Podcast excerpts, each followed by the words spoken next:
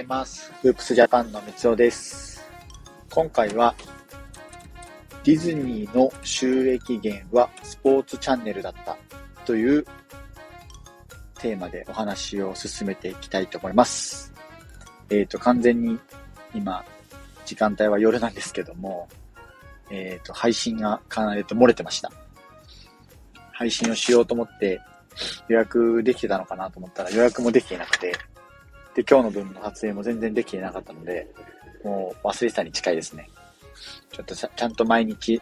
10分でも更新できるようにしていきたいなと思っているので、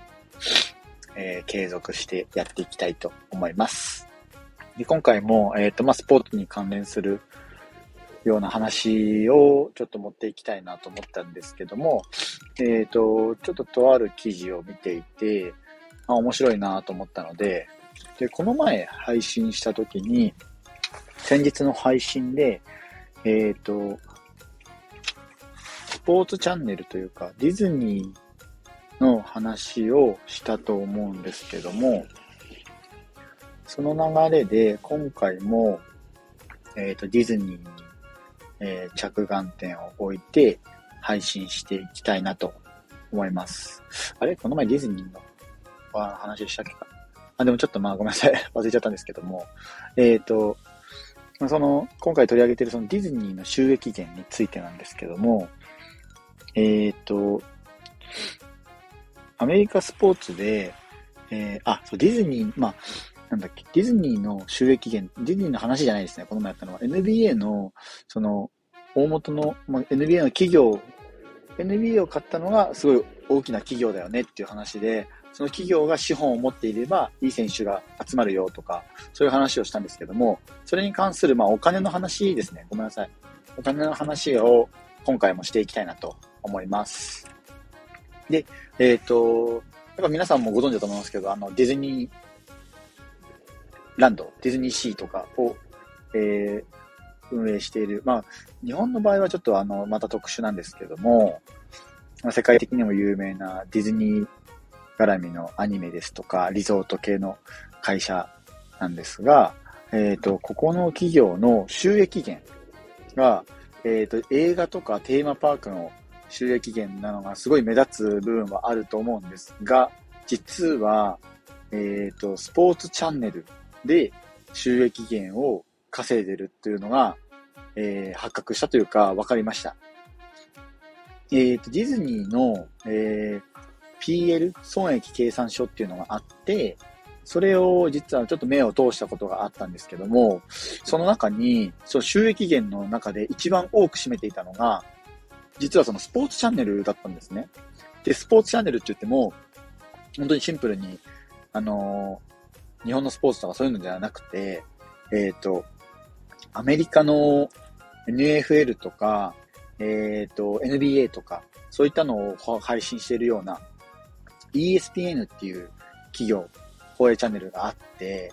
そこの放映権を実はディズニーが企業として持っているっていうのが、えっ、と、PL っていうその損益計算書で分かったっていうのが今回の話につながっていきます。なのでそこでこう、実はテーマパークとかそういった部分じゃないところから収益を集めているっていうのがこのディズニーっていう企業なんですけども、えっ、と、やっぱこの ESPN っていうのが、まあ、えっ、と、アメフトとか NBA っていう、やっぱ、えーアメリカの四大スポーツとかを放送しているようなチャンネル。で、えっ、と、放送、放映局っていうのが、まあ、放送してるっていうのが、やっぱり、この、権利を持ってるっていうだけで、えっ、と、いろんなか、えーチャンネルとか、えー個人が、一個人がこう見れたりとかするような、えっ、と、サイト、ESPN ってなってるので、そこがこうディズニーが持っているっていう時点で、えっ、と、やっぱり大き、大きな資本を抱えてきてるのかなっていう印象を持ちました。で、えっ、と、実はこの、ディズニーのこの武器でもある、アメリカの、アメリカにごめんなさい、映画事業とか、そういうテーマパーク事業っていうのは、えー収益で言うと20%ぐらいらしいんですよね。実は。なので、ほとんど、ほぼほぼ、こう、放映権、その NBA とか NFL の、その放映権で実は収益源を集めてるっていうのが、えー、損益分、えー、損益計算書、PL と呼ばれるやつで、えー、発覚したと。で、ここでやっぱりこのね、テーマパークをやる、エンタメをやるっていう部分に関して、エンタメをやるからそこから収益を得ようよっていうのではなくて、実は違うところからお金を生んでいるっていうのが、えー、今回面白かったなっていうところに値します。なので、えっ、と、まあ、企業とかで運営しているようなスポーツチームが、まあ、結構 NBA じゃなくても、最近の B リーグとかは、えー、アルバルク東京だとやっぱトヨタ。で、えっ、ー、と、千葉ジェッツとかだと、あのー、ミクシーとかガンホー絡みの企業さんがメインで絡んでいたりとかするので、そういった、えー、別事業からお金を生んでいる企業さんが、チームスポーツにゴリゴリにこう絡んできているっていうのが、日本のバスケットボール界でも実は起きています。あとは琉球ゴールデンキングスとかだと、これはスポンサーとかになっちゃうと思うんですけども、えっ、ー、と、あの、グーネットとかを運営している企業とかが、えー、入ってきたりとかしているので、まあ、バスケットボールっていうメインでの事業、事業、あの、チケット収入ですとか、グッズ収入はもちろんあるんですが、その別の部分からこうお金を集めてきて、チームを運営しているっていうのはやっぱり増えてきていると思うので、で、ディズニーはこれをスポーツから収入を得て、えー、自分たちがやりたいエンタメの方にお金を回してるっていうのが現状です。なので、この辺はやっぱり、えー、自分たちがメインでやりたい事業でお金をマネタイズできれば、えー、全然問題ないのかなと思うんですが、そこでやっぱりそこだけでこう回らないっていうのが出てくるとは思います。なので、全然違う分野からのマネタイズですとか事業っていうのを作っていくっていうのがすごい大事になってくるのかなと思うので、なので、えー、こういった形で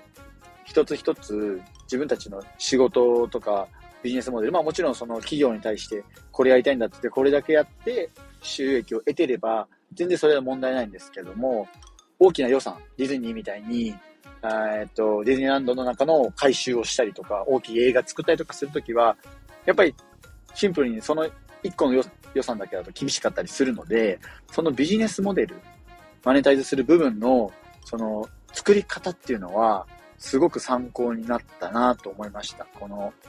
ディズニーの PL を見たっていう部分だけなんですけども、ただこういった形で、えー、ビジネスモデルからやっぱ違ってくるのがアメリカの企業だったりするので、なのでこのあたりは、えー、今後こう仕事をしていく人とかは、まあ、大手企業のそのどういうふうにお金を生んでるのかなとか、マネタイズの方法っていうのは非常にこう参考になる部分が多いと思うので、そのあたりはぜひ、えー、いろんな部分から着眼点を置いて見てみるっていうのは参考になると思うので、ぜひ見てみてください。なので、今回は、まディズニーにちょっと注力というか、えー、着眼点を置いて、ディズニーは収益源としてスポーツチャンネルを入れているっていうのを取り上げましたけども、ここはスポーツだけじゃなくて、